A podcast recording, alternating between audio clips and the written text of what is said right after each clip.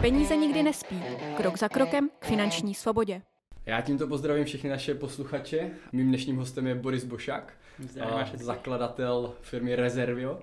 A já bych v podstatě chtěl, Borisi, asi abys nám na začátek vůbec řekl nějakou vaši historii, jak se, jak se vůbec dostal k myšlence založení rezervy a jak to vzniklo, a jak potom vůbec přišlo na to, že jste sehnali nebo scháněli angel investora a jak to vůbec potom jakoby probíhalo celá, celý ten start té myšlenky toho startupu. Tak ja som na strednej škole začal robiť web design, takže mm. robil som stránky a niektorí z mojich klientov uh, mali potrebu rezervačného systému. A v tom čase to ale fungovalo tak, že keď ste mali webovú stránku, tak ste urobili formulár, vyplnili ste meno, e-mail, predmet správy, čo na tie rezervácie nebolo veľmi efektívne riešenie. No a ja som sa vtedy pozeral, že či existujú nejaké služby, ktoré toto dokážu Bohužiaľ pre tie naše trhy som nenašiel nič, čo by, čo by sa dalo takýmto spôsobom využívať. No a dali sme sa dohromady práve s kamarátom, s ktorým sme študovali na škole a vymysleli sme rezervy. No. Pôvodne sme vstupovali do startup akcelerátoru, mm-hmm. uh, volá sa Starcube, neviem či ešte dneska teda existuje. Každopádne je to, je to startup akcelerátor, z ktorého vyšlo ako viacero známych firiem, vrátane napríklad Kiwi, uh, teraz populárneho Smartlooku, Smartzapu Takže to mhm. vlastne ako veľmi výborný akcelerátor, kde sme jednak mohli ako študenti, ktorí sme o podnikaní nevedeli absolútne nič, z trochu naučiť podnikať. A zároveň vlastne to bola tá príležitosť, kde sme stretli toho nášho angel investora. A keď si tak ako pozerám spätne a mám hodnotiť, že čo bol ten dôvod, prečo sme ho vôbec ako získali, a povedal by som, že z polovice to bola asi veľká odvaha až arogantnosť tej našej strany. A pretože uh, my sme v rámci toho startup akcelerátoru, akcelerátoru mali prístup uh, k viacerým podnikateľom, ktorí nás mentorovali mm. a mali nám pomáhať. No a ja som bol taký ten, ktorý uh, sa nedržal proste len nejakých cvičení, išiel som aktívne za tým človekom, spoznali sme sa a myslím, že sme si aj po osobnej stránke hneď od začiatku sadli. Uh, videl v nás uh, ten drive, videl, že máme chuť na tom pracovať a sme ochotní fakt ako veľa toho obetovať dôveroval tej myšlienke, ktorá vlastne bola veľmi príbuzná tomu, čo my robíme, čo je vlastne ako webnote, nástroj na tvorbu webových stránok. A tak sme to spolu skúsili a vyzerá to, že to drží doteraz. A vy, když jste vlastně jakoby šli do toho akcelerátoru, víš? A, tak vy už jste měli jakoby ten, ten produkt jakoby funkční, vám už to někde běželo, vy už jste to na něčem testovali, nebo to bylo úplně jako ve fázi nějakého teprve programu který, který jakoby ještě, ještě jako nefungoval, neměl žádné jakoby klienty. Eh, vtipná story je, že my sme vstupovali s úplne iným projektom. My sme v priebehu prvého mesiaca zistili, že ten projekt není biznisovo zaujímavý, že bol ešte na tú dobu vlastne príliš skoro. Mm-hmm. A vlastne na základe toho, čo my sme získali ako spätnú väzbu, tak sme sa práve ako keby vrátili, poradili a Zistili sme, že ako ten nápad toho rezervačného systému je niečo, čo má lepší podnikateľský potenciál a mm-hmm. vydali sme sa do toho. Takže my sme v podstate boli práve v takej situácii, že keď sa ten startup akcelerátor končil, uh, bol zakončený, zakončený veľkou prezentáciou, kde tie jednotlivé projekty uh, medzi sebou superili. A veľmi sa nádobné bolo, že my sme v tom čase pracovali na tom asi mesiac, takže sme mali ako nejaké prvé návrhy, vedeli sme už asi, čo, ako to bude fungovať, mali sme za sebou nejaké prvé rozhovory s, s potenciálnymi zákazníkmi, ale v podstate sme nemali nič uchopiteľné a bojovali sme proti projektom, ktoré napríklad rok, rok a pol vyvíjali nejaký produkt a mali už v podstate spustený produkt, zarábal peniaze a napriek tomu uh, ten projekt, ako sme ho my prezentovali, dokázal zaujať uh, mm-hmm. ľudí v porote a vďaka tomu sme vlastne aj Starky vyhrali a dostali ocenenie. A když nám ještě řekneš, co teda byl jakoby ten, ten, ta původní funkce toho programu, se kterým jste tam šli, než vlastně vznikl ten nápad na to rezervio? Ja som vlastne chcel vytvoriť uh, nástroj na vytváranie mobilných aplikácií. To znamená, že človek bez toho, aby musel vedieť programovať, mohol si v podstate ako keby naklikať mobilnú aplikáciu pre tú svoju firmu. Že dalo by sa povedať, že išlo o dobu nástrojov na tvorbe webových stránok pre tú mobilnú dobu. Jasne spätne by som už asi sa do toho projektu nepúšťal, pretože to, ako fungujú mobilné platformy, je trošku odlišné. To znamená, nie je dôležité, aby každá firma mala svoju vlastnú aplikáciu. Je skôr dôležité, ako vytvárať aplikácie, ktoré napríklad agregujú nejaký trh, čo je v podstate dneska aj tá naša firma Reservio. Mm-hmm. A podle čeho jste pak teda jakoby zjistili, že vlastně jít směrem toho rezervačního systému bude daleko jakoby efektivnější nebo zajímavější i pro ty investory, než jakoby tady ten a v podstatě ta aplikace na tvorbu těch aplikací? Veľmi jednoducho. Rozhodli sme sa validovať si tú myšlienku, vytvorili sme jednoduchú webovú stránku, zaplatili sme si nejakú reklamu, aby sme priviedli potenciálnych zákazníkov. Skúsili sme e, potenciálnych zákazníkov oslovovať aj cez sociálne siete ako LinkedIn. Mm-hmm. Znamená, že našli sme si nejakú cieľovku, ktorú my sme považovali, že by mala byť tá, ktorá nám bude za to platiť. A zistili sme, že fakt asi zo 100 ľudí, ktorých sme oslovili, malo záujem ako jednotky ľudí a tú cenu, ktorú boli ochotní platiť, tak z toho by žiadny veľký biznis nebol. Mm-hmm. A zatiaľ, čo keď sme prišli do toho rezervačného systému, my sme do, do neho vošli uh, presne s tým mindsetom, že chceme nahradiť ten rezervačný formulár, ktorý tam vyplní človek. A zrazu sme zistili, že keď sme e, sa sústredili na ten rezervačný formulár, je sa tým skrytá oveľa, oveľa cenejšia vec a to je to, že dokážeme takému kaderníkovi ušetriť 10 hodín mesačne a tým pádom jemu prinášame obrovskú hodnotu, pretože tých 10 hodín môže buď e, venovať práve tomu zákazníkovi, ktorý tam je a potrebuje ho napríklad ostrihať, nemusí odbiehať nikam na telefóny, alebo pokiaľ chce, tak ten čas radšej môže využiť so svojou rodinou alebo blízkymi. A jak potom teda probíhalo samotné to, když jste dostali tu investici? Já teďka mhm. nevím, v jaké to bylo, jaká to byla částka, co jste vlastně od toho investora získali, za jaký to bylo třeba podíl, jestli můžeš říct tohle. A ať si naši posluchači můžou jakoby představit, jak se potom třeba jakoby pracuje s tím, co je potřeba vlastně jakoby vyměnit v té firmě za, za ty peníze. Uh-huh. Um, my jsme tu cenu myslím, že asi nikdy nezverejňovali, ale ste nejak ako rádovo jednotky miliónov. Um, v podstate myslím si, že tá situácia oproti tomu trhu, ktorý je dneska, je už trošičku iná. To znamená, že keďže si dneska zháňam angel investora, už myslím si, že aj v Čech, Čechách sa tá doba posunula a pozerá sa skôr po tom, ako funguje investovanie v zahraničí, to znamená ako mhm. primárne na americkom trhu.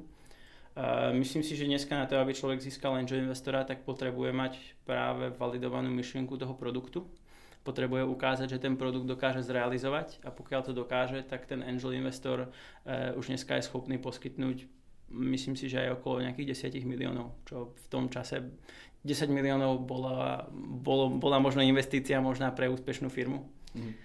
A myslím si, že teraz je teda tá, ako výrazne tá lepšia situácia a myslím že aj tých príležitostí je viac ako bolo v tom čase a nevím, co by jsem ještě možná k tomu dodal. Jasné, takže v podstatě, jakoby, kdyby ty dneska měl někomu doporučit, mm. kdo hledá nějakého angel investora, tak v podstatě už by měl mít hotovou myšlenku, hotový produkt, měl by to by mít nějakým způsobem zvalidované, to znamená, měl by i vědět, jakým způsobem to bude monetizovat, mít už nějaké zákazníky a s tím jít na ten trh a jít si pro ty peníze. Určitě. Myslím si, že není ani nevyhnutné mať uh, hotový produkt, ale je dôležité vedieť, že ľudia sú zaň ochotní platiť.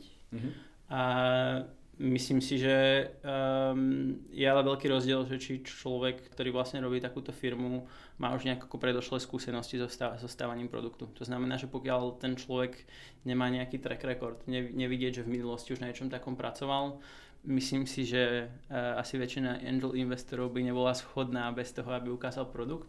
A v prípade, že ide o napríklad o človeka, ktorý je, ja neviem, skúsený produktový manažer, vybudoval e, nejaký funkčný, kvalitný produkt pre nejakú väčšiu firmu, rozhodne sa o samostatní, tak je to určite tá najlepšia cesta, pretože existujú dva spôsoby, ako sa dá budovať firma alebo startup. Ten prvý je, že e, človek sa snaží čo najskôr stať rentabilným, prejsť do takej tej tzv. kladnej nuly a reinvestovať všetko, čo zarobí. Mm-hmm. Vo väčšine prípadov to už ale v tom startupovom svete dneska není možné, pretože v momente, ako prídete s nejakou myšlienkou, tak pravdepodobne s tou istou myšlienkou príde ďalších 20-30 firiem na celom svete. Keď budete proti firme, ktorá v Amerike je schopná narizovať 10-15 miliónov dolárov v, v tom prvom investičnom kole, vybudovať hneď tým 40-50 ľudí, ľudí, tak budovať firmu v dvoch ľuďoch ako môžete byť akokoľvek šikovný, tak vás jednoducho prerazia len tým množstvom ľudí. V jaké fázi vy jste vlastně dneska s tím vaším produktem a s tou firmou? Jakou máte velikost, na jakých jste dneska trzích? Protože vím, že už jste dávno přerostli jakoby v, v té velikosti jakoby mezinárodní přesah. To mhm. znamená, na nějakých trzích dneska jste, kolik máte zákazníků třeba? Mm, tak Reservio uh, je aktuálně v 12 jazykových verziách a na nějakých 130 uh, trhoch. V podstate v tomto momente robíme niečo okolo 2 miliónov rezervácií mm-hmm. a e, za celú históriu sa približne zdvojnásobuje ten množstvo rezervácií medziročne.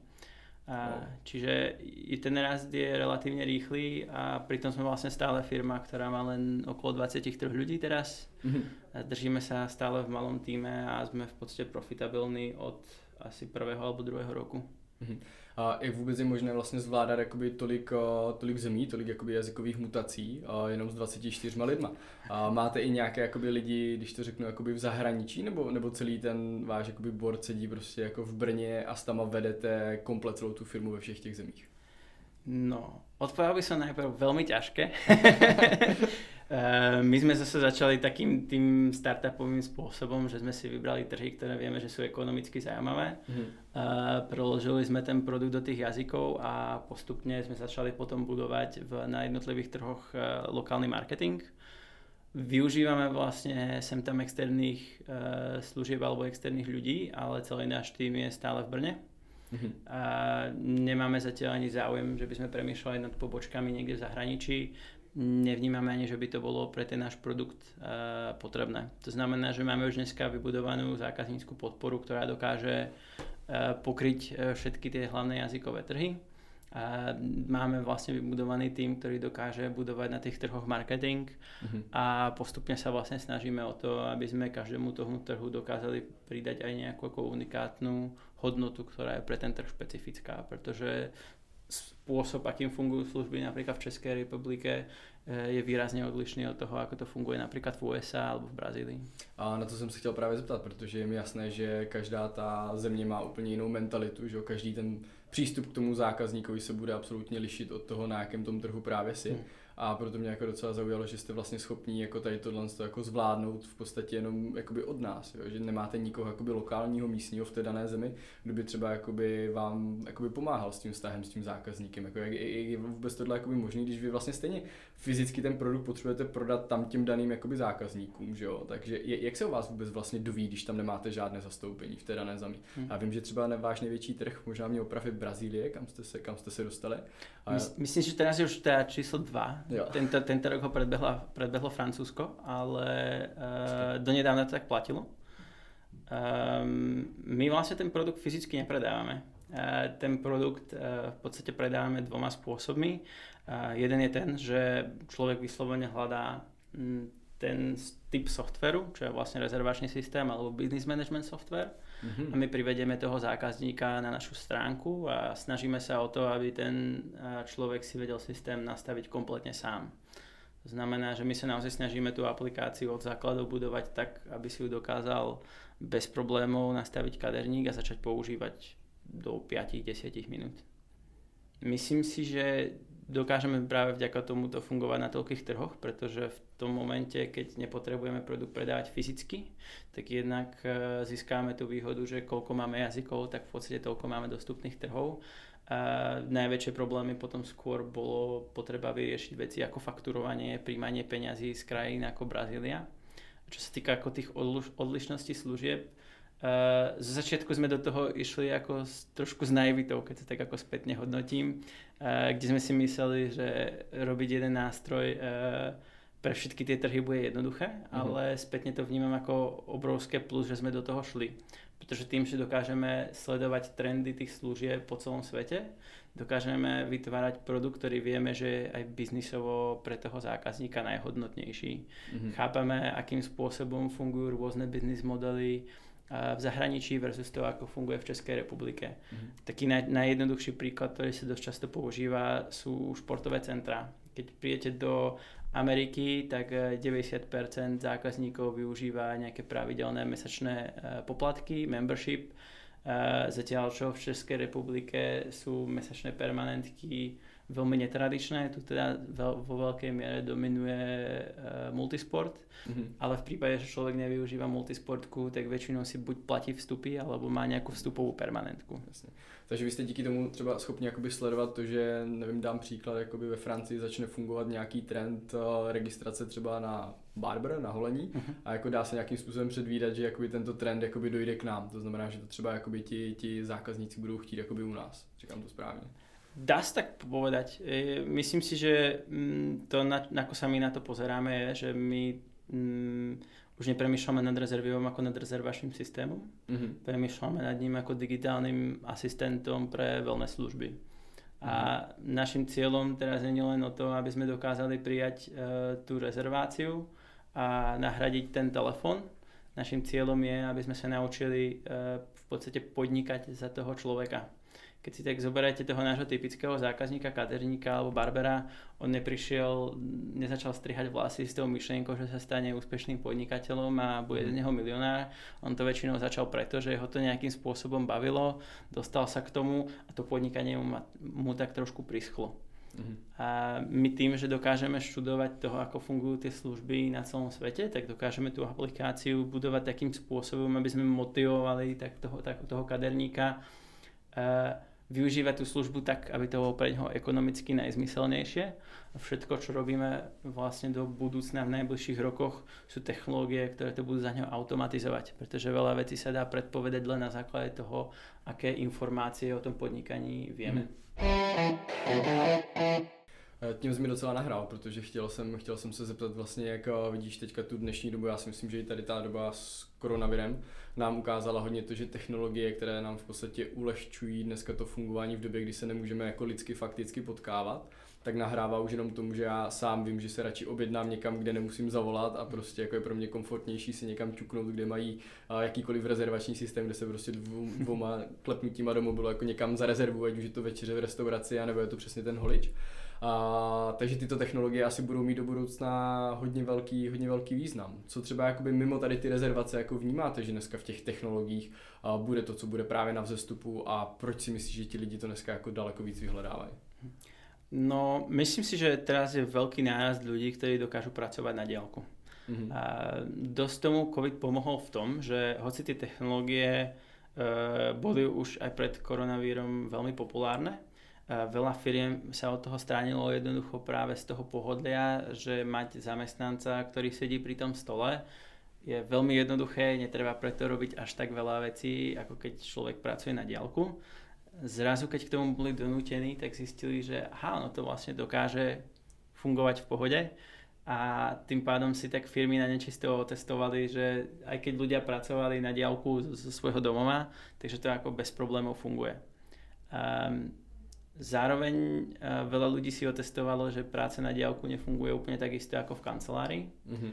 Myslím si, že aj do budúcna ten trend bude k tomu, že uh, bude smerovať k tomu, že nebudeme zrazu všetci pracovať na diálku.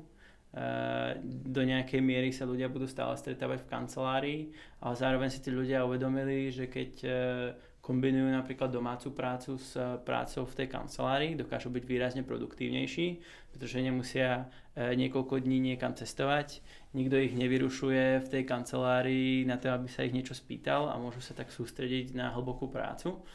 No a zároveň zistili, že je super, že keď uh, už pracujem z domu, tak to už je jedno, že či pracujem od nejakej pláže, kde je slnko, je tam príjemné počasie a ja osobne psychicky sa tam cítim zdravšie, lepšie len kvôli tomu, že na mňa svieti to slnko, získavam ten vitamín a môžem sa ísť niekam prejsť a keď proste potrebujem, tak si sadnem, odpracujem a myslím si, že toto je trend, ktorý bude do budúcna jednoznačne pribúdať. Mm. Možno by som ešte spomenul do veľkej miery automatizáciu a vždy, keď príde obdobie, ktoré e, spôsobuje ekonomické problémy, tak e, väčšinou firmy vtedy začnú sledovať nielen to, ako stále viac a viac rásť, ale začnú premýšľať o tom, ako viac a viac šetriť.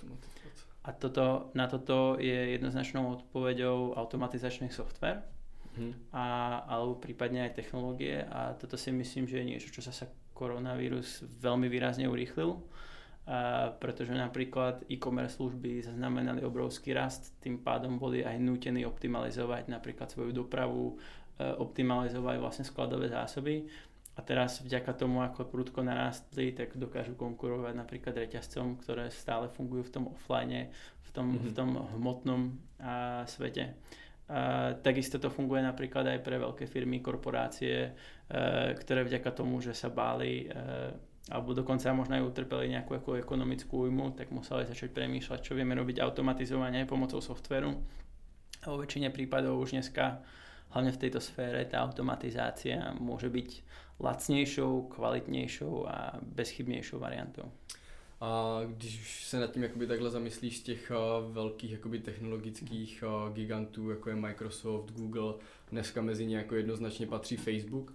Uh, myslíš si, že někdo z nich, uh, samozřejmě Windows má svoje aplikace, má Teamsy že a tak dál, Google má svoje platformy na komunikaci na dálku, přemýšlím, Facebook kromě jakoby Messengeru ne, nevyvíjí nějakou novou platformu, která by mohla třeba, že má přece ten širší dosah do toho retailu, že jo? Jakoby tady ta firma jako Google nebo Microsoft má ten přesah do těch korporátů, tam oni už jsou zakotvení jakoby dlouho a fungují s tím, ale myslím si, že ten přesah jako mezi tady ty, mezi tu širokou veřejnost, mezi ten retail a má daleko větší třeba Facebook, jako i díky platformám jako Instagram a WhatsApp a tak dále, že jo? A myslíš si, že tam je třeba jakoby nějaký potenciál na tom trhu přijít jakoby s něčím úplně jakoby novým pro tady tuto klientelu?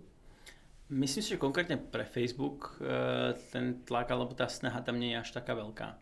To znamená, Facebook sa nesústredí na korporátne firmy mm-hmm. a miesto toho sa snaží práve e, sústrediť na malých stredných podnikateľov, primárne v službách. Ich najpopulárnejší biznisový produkt sú Facebook stránky, ktoré každý má nasledované stovky rôznych od e, kaviarne, ktorá je za rohom, až po, ja neviem, moju obľúbenú značku topánok a, mm.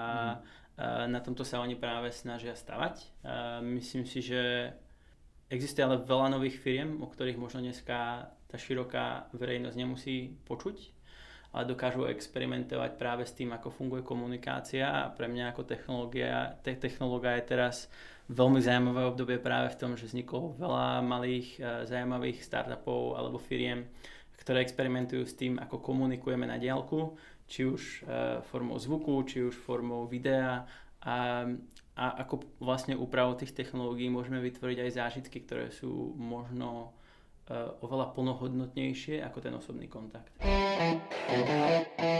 A když to už zmínila, jsme tady v takovém krásném podcastu, co říkáš na aktuální trend eh, Clubhouse. Je to, je to obrovský fenomén teďka a spousta lidí vidím, že i ti, co bych třeba jako nikdy netypl, že vůbec budou poslouchat nějaké podcasty nebo konzumovat nějaký obsah jako v této podobě, tak vidím, že prostě na Clubhouse jakoby jsou mm-hmm. a v podstatě to jako není nic úplně jako nového, že jo, nebo to, ta myšlenka jako ne, není ničím jako super. V čem, v čem vidíš to, že jako oni vlastně dokázali udělat takovýhle boom na něčem, co tady v podstatě jako už jako dlouho je?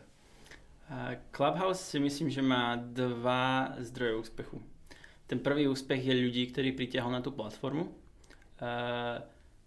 Tá popularita, ktorá je v Českej republike, trvá teraz možno asi mesiac, ale e, čo sa týka ako popularity v USA, v tom technologickom svete, e, tak tam sa bavíme možno o čase tak 3 čtvrte roka dozadu.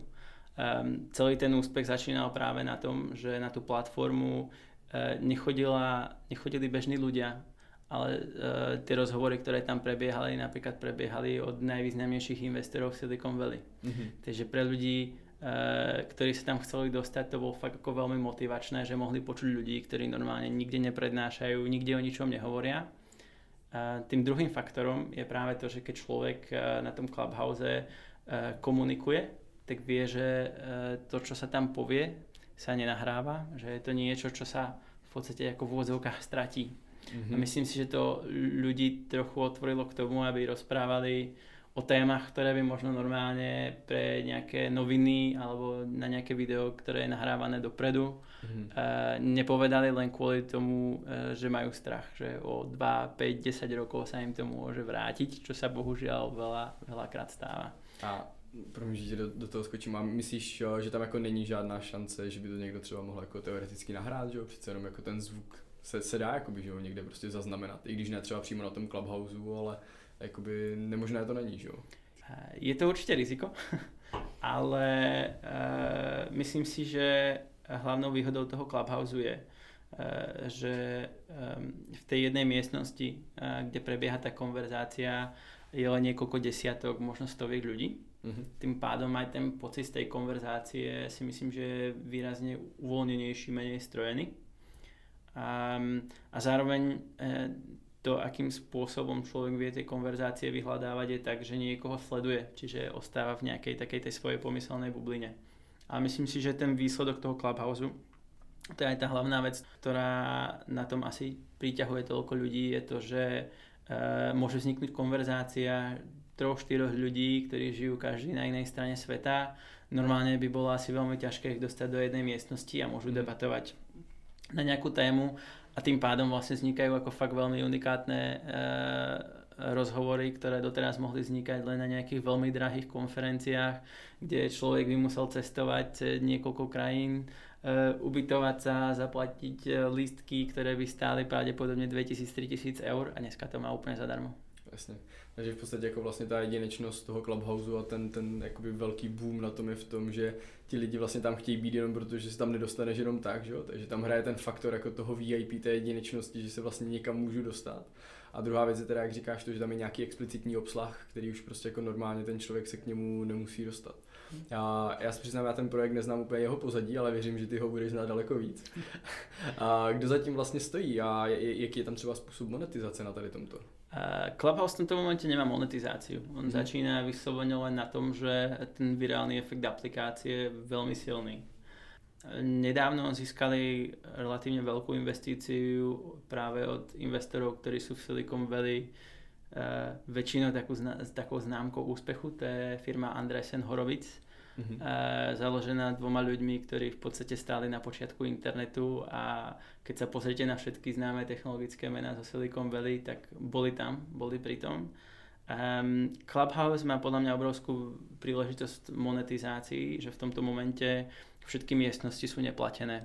Není možné platiť žiadne mesačné poplatky niekomu za to, že pravidelne tam hovorí a myslím si, že je veľkou výhodou alebo ich strategickým rozhodnutím, prečo to nemonetizujú, aby umožnili, aby tie rôzne typy konverzácií vznikli. Mm-hmm. A každopádne už práve pri ohlasovaní tejto investície ohlasovali, že ich hlavným cieľom bude práve to, aby mohli do toho Clubhouse priniesť monetizáciu. Čo si myslím, že práve prinesie presne ten efekt, e, ako vyfiltrovať ľudí predtým, než to nahrávajú. Pretože tým, že napríklad tam dám preto tú platobnú bránu a vyberem si ľudí, ktorí sú ochotní za to platiť, tak ty si už dvakrát rozmyslia, že ešte budú púšťať ten obsah niekomu zadarmo, keď oni sami si za ňu museli zaplatiť. A když jsme u té monetizace a napadlo mě, vím, že vy jste se pokoušeli dostat vlastně jakoby, nebo namítnout naší české vládě váš uh, systém rezervační pro očkování který víme asi všichni, že to byla docela tragédie, ten, který oni vyvinuli a ani si radši neptám, kolik stál. A zkus nám říct, jak to vlastně jako probíhalo, když vy jste přišli za vládou a nabídli jste jí zdarma váš jako v podstatě celosvětově fungující systém na rezervace a s tím, že vláda ho vlastně jakoby odmítla. Co tam byl za ten problém? No, tá naša snaha pomôcť v podstate začínala už v únoru. Nám sa vtedy ozval Červený kríž v Taliansku, mm-hmm. kde chcel využívať ten náš systém, a myslím, že to bol v Neapole. A z toho sme vlastne videli, aha, OK, ten systém sa dá používať aj mimo ten tradičný biznis, kde, kde my fungujeme. Keď v březnu prišla táto situácia aj do Českej republiky, začali sa tu objavovať prvé prípady. Vznikla tu jedna skupina technológov, ktorá sa volá COVID-19.cz, Uh-huh. A tam sa začali vlastne združovať všetky technologické firmy a začali premýšľať, ako môžeme pomáhať tej situácii, ktorá tu aktuálne je. My sme sa tam dali dohromady s kopou veľmi zaujímavých ľudí z tej, tej technologickej sféry, um, ktorí práve začali pracovať na, na rezerváciách, na testovaní. Prišlo nám to ako veľmi zaujímavá vec práve kvôli tomu, že my už sme mali hotový produkt Jasne. A hoci boli nejaké súčasti toho rezervačného uh, systému, ktoré v podstate v rámci tej našej platformy neexistovali, ale práve so znalosťami tých ľudí, ktorí sa tam objavovali, uh, sme dali dohromady prakticky kompletný systém, ktorý by fungoval uh, od momentu, že mám podozrenie na to, že mám COVID, až po to, že dostanem výsledok. A tam sme narazili prvýkrát na takú tú ťažkú realitu, a tou realitou bolo práve to, že ministerstvo zdravotníctva vôbec nemalo záujem komunikovať. Tá predstava nejakej technologickej inovácie by som povedal, že bola nulová. A tak sme, um, tak sme vlastne pristúpili k inej alternatíve. Nebola naša snaha na tom zarobiť, a naša snaha bola primárne pomôcť, pretože sa na to pozeráme druhotne aj tak, že keď bude fungovať ten štát efektívne, tak budú otvorené služby a služby sú vlastne naši zákazníci a zároveň je to pre nás príležitosť, ako môžeme niečo vrátiť tej krajine, kde my podnikáme a vďaka ktorej do istej miery aj fungujeme. takže sme ponúkli zadarmo všetkým nemocniciam a ozvali sa vlastne prvé nemocnice, ktoré, ktoré už v tom čase boli preplnené a nestíhali. Jednou z takých prvých vlaštoviek bola pre nás Bulovka, ktorá v podstate doteraz je jedno z najväčších testovacích centier v Českej republike. Aj napriek tomu, že už je ten nový rezervačný systém na antigenné testovanie, tak na všetko ostatné stále používajú nás. Tak ako aj väčšina nemocníc mimochodom. A... Jenom sa o tom nikde nemluví. Len sa o tom nikdy nehovorí, jasné. A nie je to asi ako pre nás ani nejakou motiváciou. Každopádne my sme mali kompletný na, návrh toho systému. E, nikto nemal záujem o tom s nami rozprávať. E, odznela tá prvá vlna, tak všetci už ohlasovali, že to už je koniec, všetko vyriešené. Čo sme samozrejme vedeli, že tak určite nebude, pretože na druhej strane Zeme Gule, kde to samozrejme sledujeme tiež, tak sme už videli, že tá druhá vlna predsa len niekedy príde hlavne s tými opatreniami, ako to tu fungovalo, tak to bolo ako nevyhnutné. Niekedy v priebehu leta som mal možnosť sa stretnúť aj s pánom Babišom v rámci sedenia, kde sedelo niekoľko technologických firiem. V tom momente som ich presne varoval jednak o tom, že tá druhá vlna si myslím, že určite dorazí, že im ponúkame riešenie, ktoré máme ako kompletne zmapované, vieme ako ho prispôsobiť tak, aby ho vedeli ovládať aj dôchodci, aj ľudia z nízkopríjmových skupín, ktoré možno ako technologické zariadenie nemajú a, a hlavne, že im to vyrieši práve problém s tou organizáciou, kde keď je nedostatok zdravotníkov, tak oni by asi nemali úplne tráviť čas tým, že mhm. budú stať niekde v radách. E, pán Babiš sa vtedy vyjadril, že áno, znie to super zaujímavo a to bol posledný krát, čo sme od neho počuli. a... Zaneprázdnený velice dneska. Presne tak. E, vlastne najbližšia príležitosť bola potom asi za mesiac a pol, e, kde začala práve ďalšia vlna tam sa už ukázalo, že áno, tá druhá vlna naozaj bude. Ten nárast e, prípadov bol tak rýchly, že veľmi skoro prekonal tú prvú vlnu a tým vlastne stúpol zase ako záujem tých nemocníc, ktoré si nás veľmi rýchlo začínali medzi sebou doporučovať, mm-hmm. tým, že videli, že napríklad nemocnica, ktorá je krajská v danom kraji, uh, tak sa ju snažili okopírovať, pretože videli, že tam funguje. Tým pádom my sme sa dostali na nejakých 40-45 nemocníc v rámci celej Českej republiky. Tam si nás už povšimlo ministerstvo zdravotníctva, lebo vždy, keď si rozklikávali niekde rezerváciu, tak uvideli naše logo. A tým pádom nás e, kontaktovali. A my sme im zase ukázali teda ten návrh toho celo, celočeského rezervačného systému, e, kde sme sa im snažili nejak ukázať tie jednotlivé súčasti, ako by to malo fungovať. Z toho vznikol teda pôvodný plán, že my im s tým pomôžeme a mm, asi bez toho, aby som nejak išiel do hĺbky, by som povedal, že veľmi rýchlo sa začali rozchádzať tie naše cesty o tom, ako by tá mm-hmm. spolupráca mala fungovať. E, jednak si myslím, že e, ten systém, tak ako sme ho navrhli, vôbec nepochopili, čo sa ukázalo teda potom aj v tom druhotnom, kedy očakávali, že 80-roční ľudia sa budú na internete rezervovať cez nejaký komplikovaný 6-krokový formulár na očkovanie. Úplne mm. nesmysel. Každopádne ako nesúhlasili sme úplne s tou cestou a my sme proste povedali, čo to je nejaká forma, ako môžeme my fungovať. Nie sme ochotní robiť veci, o ktorých vieme, že sú od začiatku zlé. Každopádne ich motivácie na rezervačný systém, aspoň teda tak, ako to ja vnímam, je, že neboli ani o tom, aby pomohli tým nemocniciam, aby pomohli tým ľuďom, nech tam nestoja 4 hodiny v rade. Ich primárnym dôvodom bolo to, aby získali nejaké štatistiky. Mm-hmm a tak ten systém podľa mňa aj bol navrhnutý, čo myslím si, že je teraz vidieť. Podľa toho aj tak nefunguje. Hm. Presne tak. Bohužiaľ, no, znamená to, že systém, ktorý mohol fungovať v podstate v kvietnu, bol plne funkčný v kvietnu, e, tak vlastne začal fungovať až niekedy začiatkom tohto roka s takými striedavými mhm. výsledkami a taktiež priniesol veľa problémov ohľadom bezpečnosti a správy dát, čo je teraz asi taký ten najväčší problém toho, toho očkovacieho systému. Když jsme u toho totálního lockdownu, který už jako v tuto chvíli vlastně trvá skoro 4 měsíce mm. a v podstatě vaši hlavní zákazníci jsou kadeřnice, restaurace, nějaké wellness centra, mm. sport centra, takže v podstatě všechny ty odvětví, které jsou v tuto chvíli jako víceméně zavřené, nemůžou fungovat a jak se to na vás projevuje, nebo jak, jak, jak v podstatě je to globální, že jo? takže není to jenom, jakoby, že by náš trh jakoby stagnoval v tomhle biznisu, jak, jak, jak, to stojíte, nebo našli jste třeba jakoby nějaký jiný segment, na který jste byli schopni se jakoby přeorientovat, který vám to vyplnil? No, ja by som povedal, že hrali nám do karát dve veci. Jednak to, že sme medzinárodní, to znamená, že vždy je nejaká časť zeme, ktorá, eh, zeme gule, ktorá je otvorená. Ten koronavírus má určité podmienky, v ktorých funguje dobre a určité, v ktorých funguje zle, takže vždy niekde je dostatočná teplota alebo dostatočná zima na to, aby to bolo v pohode. Um, doteraz sú vlastne niektoré krajiny v móde, ktoré, kde je to všetko otvorené, takže vždy nejakým spôsobom nás niečo držalo. Objavili sa aj určité nové spôsoby využívania toho systému. Začali nás používať kostoly, začali nás používať bazény, začali nás používať dôchodcovské centra a to len práve kvôli tomu, že potrebovali nejakým spôsobom limitovať tú kapacitu ľudí a potrebovali ju správať efektívne. Mhm. Takže my sme vďaka tomu dokázali aj tento rok skoro zdvojnásobiť. Prvýkrát to nebolo ako naozaj 100%, ale asi len 90%. A každopádne hm, sme veľmi obmedzovaní teraz v raste práve kvôli tomu, že väčšina tých našich zákazníkov nemôže podnikať a myslím si, že ešte to je navyše aj e, veľmi zlé, že teraz v tejto dobe nemôžu podnikať, pretože z pohľadu ako šírenia e, tejto nemoci m, tieto služby väčšinou nehrajú veľkú rolu štatisticky. Mm.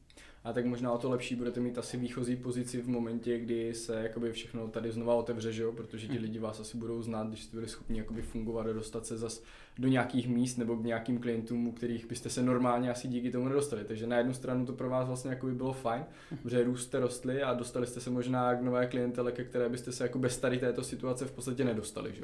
Určite hej, myslím si, že aj nám to uh, rozšírilo uh, to vnímanie toho, čo vlastne rezervačný systém je a ako sa dá používať. Objavilo sa veľa nových spôsobov využívania toho systému, ako možno taký najviditeľnejší, ktorý zvyčajne ľudia vidia, je, že uh, začalo sa cvičiť online. Veľa fitiek uh, začalo prednášať tie svoje cvičenia na diálku a to bolo niečo, čo bolo doteraz v podstate ne- nemysliteľné Um, o tom, že či to je ako najlepší spôsob, ako cvičiť, keď nemôžete ísť do toho fitka, je asi ako na debatu, ale napriek tomu ako si myslím, že um, tých pozitívnych dôvodov do budúcna pre nás je určite oveľa viac.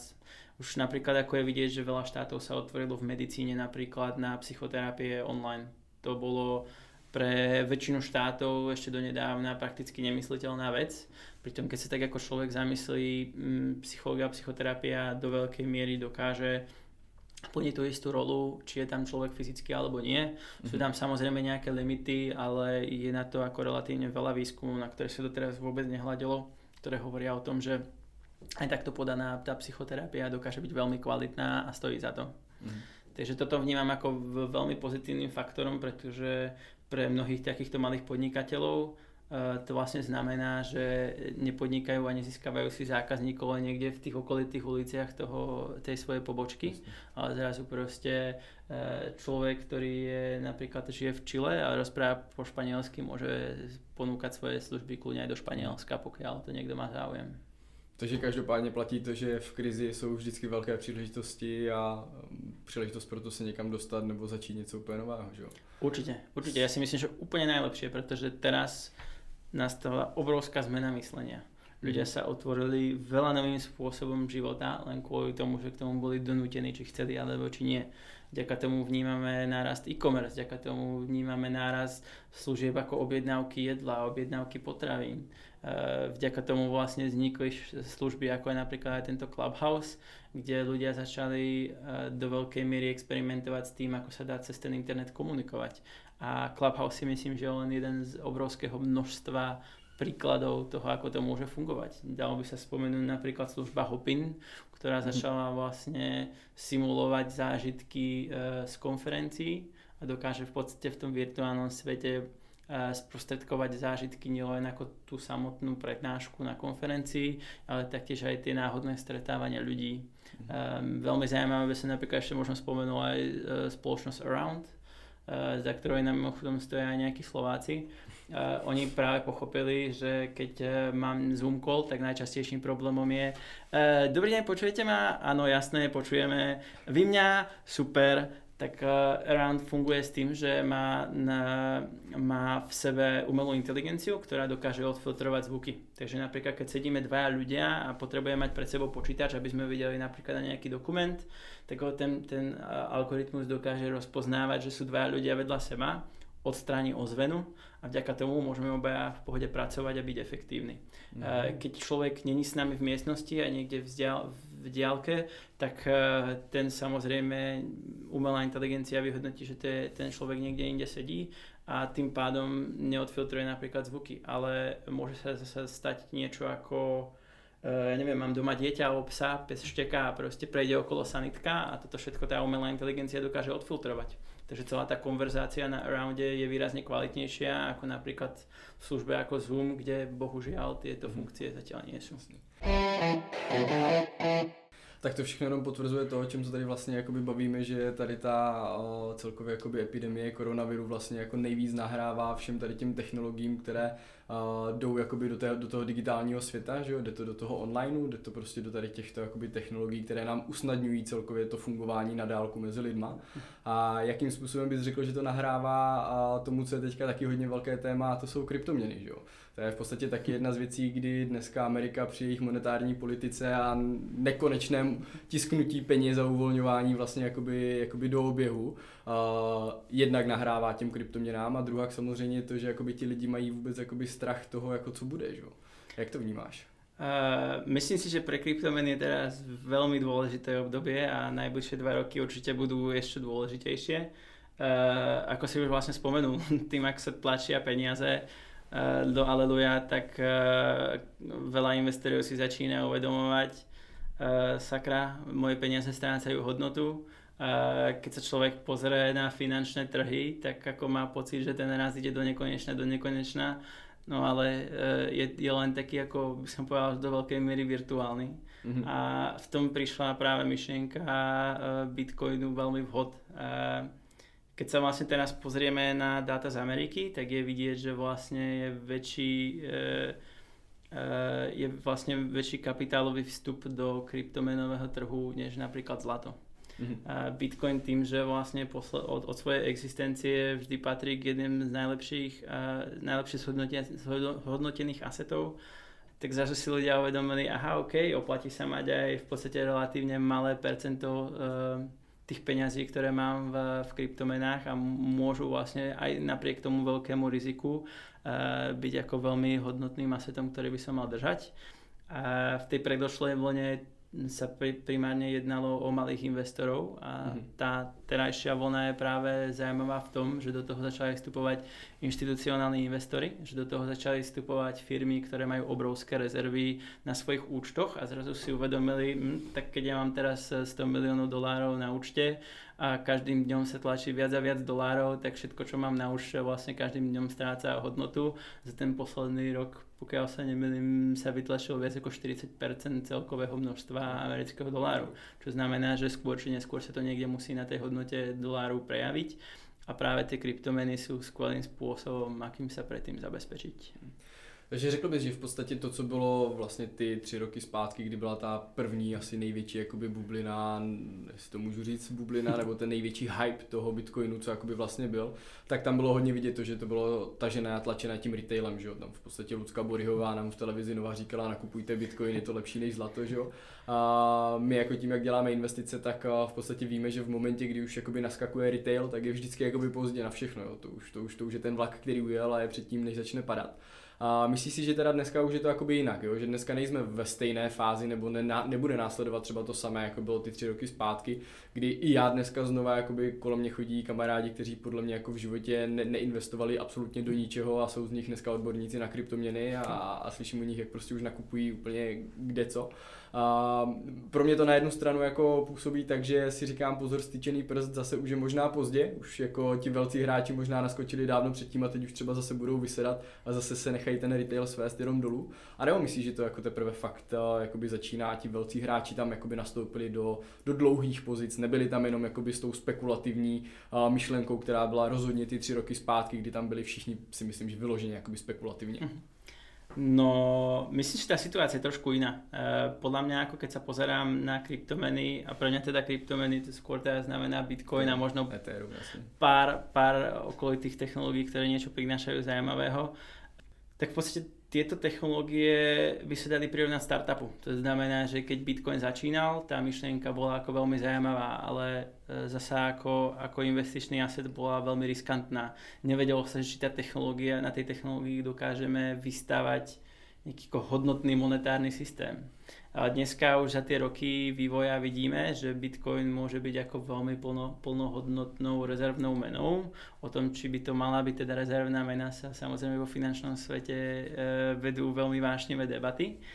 Um, a myslím si, že toto je vlastne jeden z tých hlavných dôvodov, prečo do, do tohto assetu vstúpil skorej retail, ktorý vlastne tam prišiel primárne asi na tú pohnutku rýchleho zisku mm-hmm. a v druhotnej sfére vlastne tí inštitucionálni investori, ktorí vnímajú nejakú ako zodpovednosť vo, voči tomu kapitálu, ktorý investujú a hlavne vnímali um, tú neistotu okolo toho samotného trhu. Uh, v dnešnej dobe už ale veľa progresívnych štátov uh, nejakým spôsobom kryptomeny reguluje a vďaka tomu si získal ako dostatočnú dôveru um, aj práve ako viacerých inštitucionálnych investorov a keď sa pozrieme vlastne na trh ako USA, uh, eh, je tam v podstate obrovský investičný trust, ktorý sa volá Grayscale.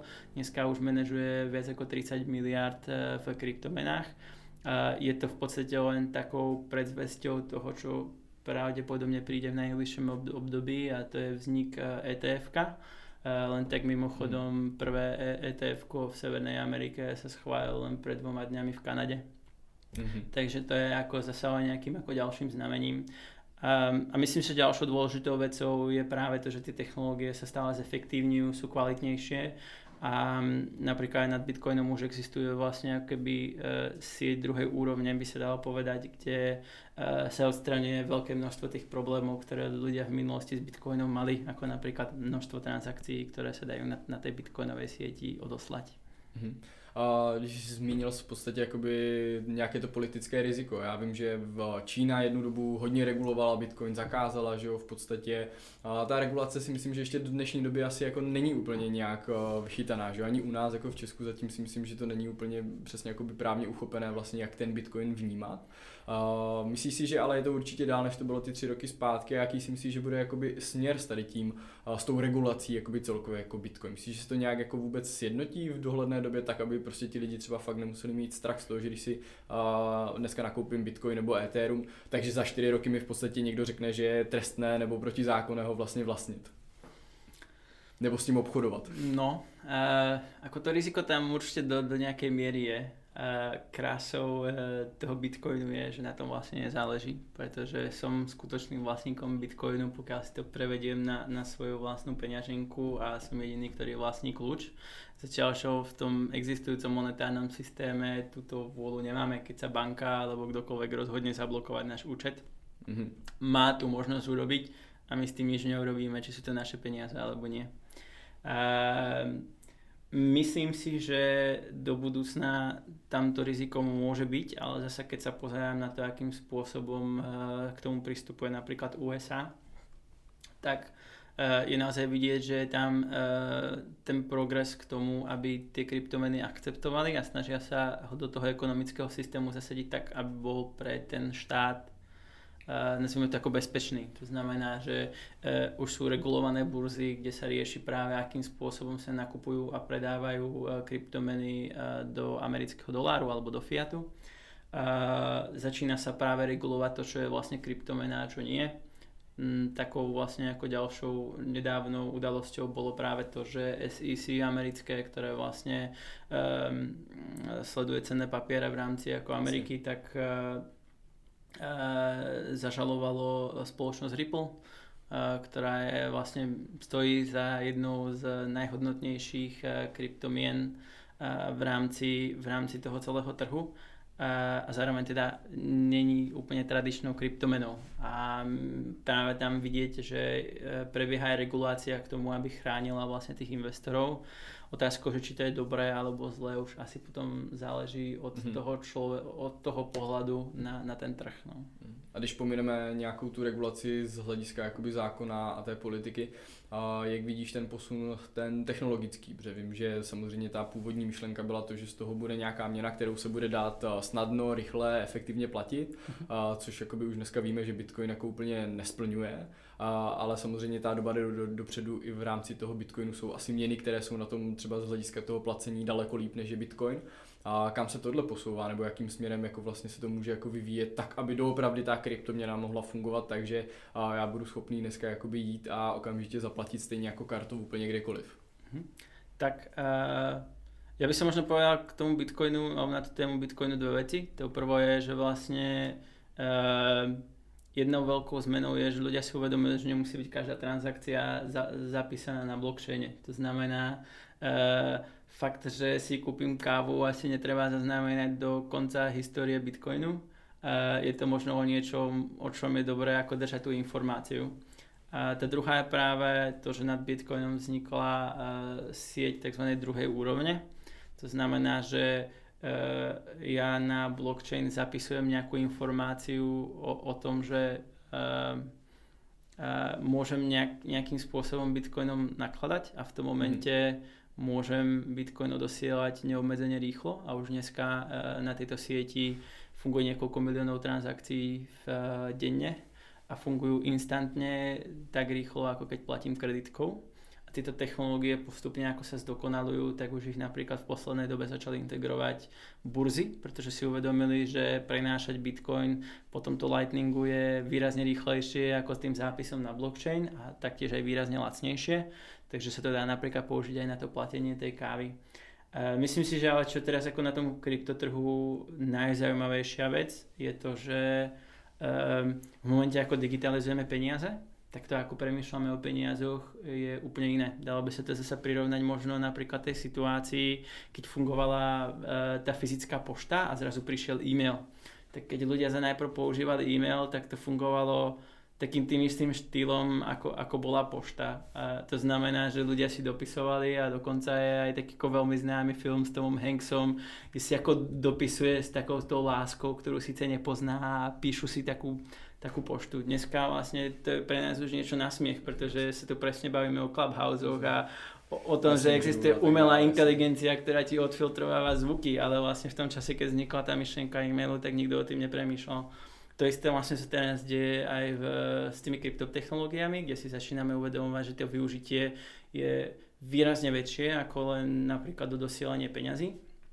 A tam napríklad teraz veľmi zaujímavá vec je, že existuje niečo, čo sa označuje ako decentralizované financie. Mm-hmm. A vzniká vlastne celý pôžičkový systém, ktorý využíva vlastnosti toho kryptotrhu, ale zároveň funguje trošku inak ako ten pôžičkový systém, ktorý Eh, funguje vlastne v tom bežnom bankovníctve. Myslím si, že do budúcna takýchto eh, spôsobov využitia kryptomien bude len a len pribúdať a postupne ako si ich ošaháme, zistíme, ako s nimi nakladať bezpečne, mm-hmm. tak uh, zároveň aj tie kryptomeny sa stanú takouto tradičnejšou investíciou a zároveň aj nástrojom, ktorý budeme používať prakticky dennodenne a pre takého bežného človeka, ktorý sa technologicky možno nerozumie do toho, ako tá technológia funguje, tak bude to pre něho ako bežná súčasť jeho dňa. To, co možná bude naše diváky a posluchače zajímat nejvíc, tak uh, jaký je tvůj nějaký osobní výhled kryptoměn teďka na následující, následující roky. Teďka jsme v období, kdy jsme na nějakém uh, novém vrcholu, máme nějaké nové nejvyšší ceny v podstatě na všech těch hlavních kryptoměnách, že jo? Uh, jak ty vnímáš ten vývoj? Co si myslíš, že teďka jako v následujícím roce třeba jakoby přijde? Uh, bavíme sa teraz ako o investičnej príležitosti alebo o tom, ako tie technológie budeme integrovať do nášho života? Vnímám to ako dve rozdielne veci. Jasne, chápu. Uh, myslím, si, že, myslím si, že bude zajímavější otázka tak, jak vnímáš, co se bude dít s cenou, to znamená ja. z toho investičního hlediska. Uh, tak sme vlastne v podstate Mm, máme za sebou takú prvú fázu toho byčieho trhu. To znamená, eh, je vidieť, že eh, nastal ten eh, obrovský rast, o ktorom práve, o ktorý sa teda do veľkej miery zaslúžili práve tie prvé inštitúcie, ktoré začali do toho Bitcoinu vstupovať. A je veľmi zaujímavé, že oproti tým predošlým bull marketom alebo tým bičemu trhu v minulosti fakt do toho začali vstupovať tie inštitúcie, a retail vlastne ten, ten prvý úvodný rast eh, v podstate keby premeškal. Mm-hmm. A je to vidieť vlastne podľa dát, ktoré eh, vidíme na burzách, že v podstate ten retail sa začal uh, registrovať do tých služieb v podstate pred asi mesiacom, mm. a, mesiacom a pol. Až teraz vlastne za posledné dva týždne asi vzniká situácia, uh, kedy niektoré burzy prestali príjmať registrácie, pretože už technologicky nie sú schopní príjmať viac užívateľov. Určite tomu pomohli aj ľudia ako Elon Musk, ktorý, ktorý uh, začal uh, svojimi veľmi známymi tweetami uh, propagovať uh, najprv kryptomenu Dogecoin, neskôr uh, samotný Bitcoin. Uh, nedávno ohlásil taktiež to, že Tesla vlastne nakúpila Bitcoin. Uh, čím viac menej ako uh, sa stal takým ako prvým význam, alebo takou pr- prvou významnejšou firmou, ktorá do toho kryptotrhu mm-hmm. vstúpila s tou myšlienkou toho mať časť mm-hmm. svojich rezerv uh, v Bitcoine a myslím si, že uh, najbližší rok asi je ešte veľmi dobrá príležitosť do toho trhu vstúpiť a mm-hmm. ako dlho to vydrží, tak to ako bohužiaľ si netrúfam predpovedať, pretože to úplně asi, asi není možné. Křišťálovou kouli nemáme, tu, tu, tak. tu má jedna moje kolegyně. No, na Ilona jsem se chtěl zeptat a chtěl jsem se o něm bavit, protože samozřejmě z, z mého pohledu jako člověka, který je uh, víc fundovaný na těch, na těch burzách s cenýma papírama, víc toho tradičního investování do, do, těch, do těch jiných aktiv, a tak v podstatě tohle by se na klasické burze s akciemi jakoby stát nemohlo, co dělá Elon, protože by ho okamžitě jakoby zavřeli za v podstatě ovlivňování trhu, že jo. A když to v tomhle ohledu vlastně jako ty kryptoměny nejsou tak regulované, takže v podstatě Elon si může, jakoby, když to řeknu, naprosto jako šíleným způsobem hýbat s tou cenou. Jako nevnímáš to spíš naopak, jako třeba z mého pohledu je to riziko, jo? protože teďka, teďka Elon řekl, že Bitcoin je super, Dogecoin je super a předpokládám, že z jeho strany to byla dost dobrá spekulace, kdy to nakoupený měl a věděl, že v ten moment to okamžitě poroste nahoru. A, ale jak taky můžeme jako vědět, že neudělá jednoho krásného dne to, že neřekne, že a, vlastně Bitcoin má nějaké chyby a vystupuje z Bitcoinu a co to v ten moment jako udělá s tím Bitcoinem, že? Hmm. Protože jak se dá čekat, že to díky němu 20% vyletí, tak a, se dá asi očekávat, že když a, se Elon blbě vyspí a nebo bude potřebovat zavřít pozice, tak to taky 30% sletí. Uh... Povedal som to, to, že Tesla nemá až toľko bitcoinov, aby, to, aby na tom záležalo. Uh, to nevadí, ale to, co Elon řekne, to tomu lidi věří. Určitě. Dřív, než to někdo uvěří. Elon Musk je predovšetkým ako veľmi talentovaný technológ a asi nejde pochybovať o tom, že tie firmy, ktoré vytvoril, uh, sú technologicky veľmi inovátorské a robia veci, ktoré, o ktorých si trh nemyslel, že to bude možné ešte veľmi dlhú dobu. Uh, myslím si, že Elon Musk je oveľa väčší mák v tom, ako dokáže operovať e, s financiami. Je to vidieť jednak už na jeho firme Tesla, ktorá z toho tradičného investorského pohľadu je prakticky absolútnym nezmyslom. Na nezmyslom. E, vlastne tá hodnota je založená na, na goodwillu, na ničím iným. Vyslovene na, hej, na dôvere toho trhu a na nejakej vízii budúcnosti, ktorá môže, ale nemusí nastať. A myslím si, že jeho meno bolo do určitej miery ako uh, zneužité na tom kryptotrhu, alebo myslím si, že si dosť prihrial tú, tú polievku tým, že dokázal tým trhom manipulovať do, také, do takej miery. Sa na druhú stranu uh, nepozerám sa na to tak, že môže za to vyslovene Elon Musk, keď sa pozrieme napríklad na vývoj akcií firiem ako PayPal alebo Mastercard, ktorí vlastne v nedávnej dobe ohlásili, že nejakým spôsobom budú integrovať do tých svojich služieb eh, kryptomeny, tak instantne spôsobilo niekoľko percentný nárast ich akcií. Zase na druhej strane môžeme použiť príklad uh, firmy Uber, ktorá uh, hneď potom ako Tesla ohlásila, že má záujem o nakupovanie bitcoinu, Uber ohlásil, my sme zhodnotili, že to ako pre nás nedáva zmysel, tak Uberu hneď padli ako ceny akcií. A Takže myslím si, že toto je teraz akože ten sentiment trhu. Ten Elon Musk samozrejme znásobil možno silu toho sentimentu mm-hmm. a myslím si, že to je o tom, že tí ľudia sú teraz tak nastavení a myslím si, že Elon Musk asi nebude jediný ani posledný, ktorý to tak bude využívať.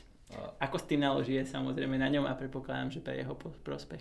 Uh, já jsem strašně rád, že jsi zmínil ty firmy jako PayPal a tak dále, které vlastně jenom ve spojení s těma kryptoměnama jako sami uh, strašně ženou jakoby vlastně ty svoje hodnoty nahoru a všechno je to právě založené jenom na nějakém tom goodwillu, na té víře toho, že to jako vlastně jednou tak bude, protože oni to reálně ještě zaimplementované nemají.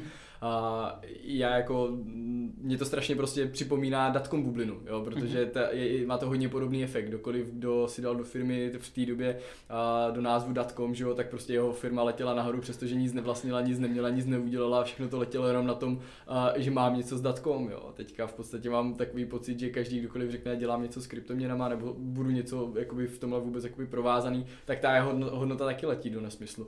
A, má, mám z toho právě takový ten pocit, jestli třeba nepřijde náhodou něco takového, co se dělo v tom roce 2001, ten technologický sektor, který dneska uh, určitě z velké části je tažený právě tím, co se děje uh, jakoby díky té koronavirové situaci a spousta těch firm technologických opravdu jako inovuje a má velký potenciál a opravdu vyvíjí nové technologie, je to založené na nějakém fundamentu, hmm. tak ale pak je ta druhá půlka, která se jenom veze na tom, že v podstatě jakoby uh, jede na tom trendu. Je to určite tak, ale to sa deje v každom rastovom trhu. Ako keď sa pozrieme aj dneska na dotcom bubble ako z toho dlhodobého pohľadu na ten technologický sektor, tak je to vlastne výkyv, ktorý už na tom grafe ani není vidieť, pretože to, čo priniesol internet, je rádovo väčšie ako to, čo tá dotcom bublina urobila. Určite tá situácia sa do istej miery dá prirovnať tomu, čo sa deje teraz na kryptotrhoch. A to znamená, áno, sú firmy, ktoré vyslovene sa vezú na, na, na tom, že e, je tu ten sentiment. Každopádne myslím si, že pre firmy ako Mastercard alebo PayPal je to zároveň aj nejaká snaha toho, aby ostali relevantní v najbližších dekádach, e, kedy proste vidieť, že tie kryptotechnológie už neodídu, budú tu a, a treba sa s nimi naučiť pracovať a nie sa proti ním stavať, ako to bolo napríklad pre Mastercard mm. ešte pre rok úplným štandard, pred rokom ako úplný štandard.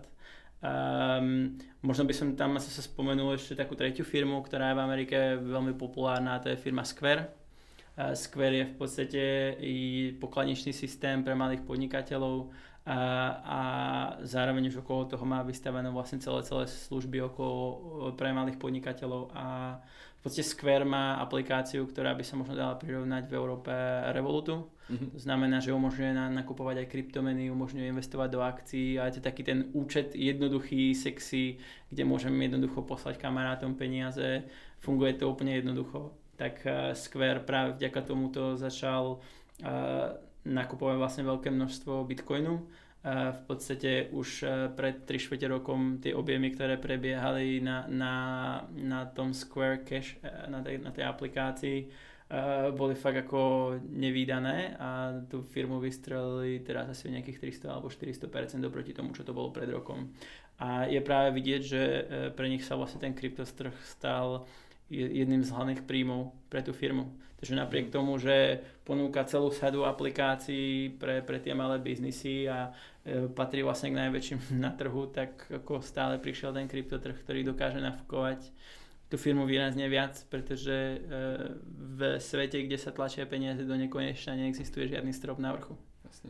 Ne, určitě, jak říkáš, že pravda to, že je to prostě příležitost pro spoustu, pro spoustu firm a technologií, které prostě můžou díky tomuhle jakoby vzrůst a můžou se dostat jakoby do široké veřejnosti a na tom i spousta firm může jednoznačně vydělat a nejenom se jakoby svést na té bublině. A já bych to asi zakončil nějakým tvým teda číselným pohledem, jak ty vidíš, kde, kde bude stát Bitcoin třeba na konci roku? Fua. Ať tak... si to můžeme za rok znova pustit a říct si, jak moc daleko si bylo od pravdy.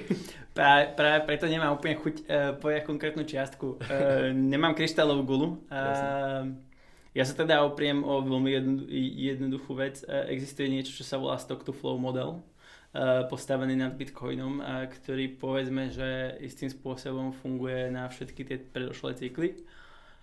A on práve uh, vyhodnocuje niekoľko faktorov, ako sa vlastne tá bitcoinová sieť využíva.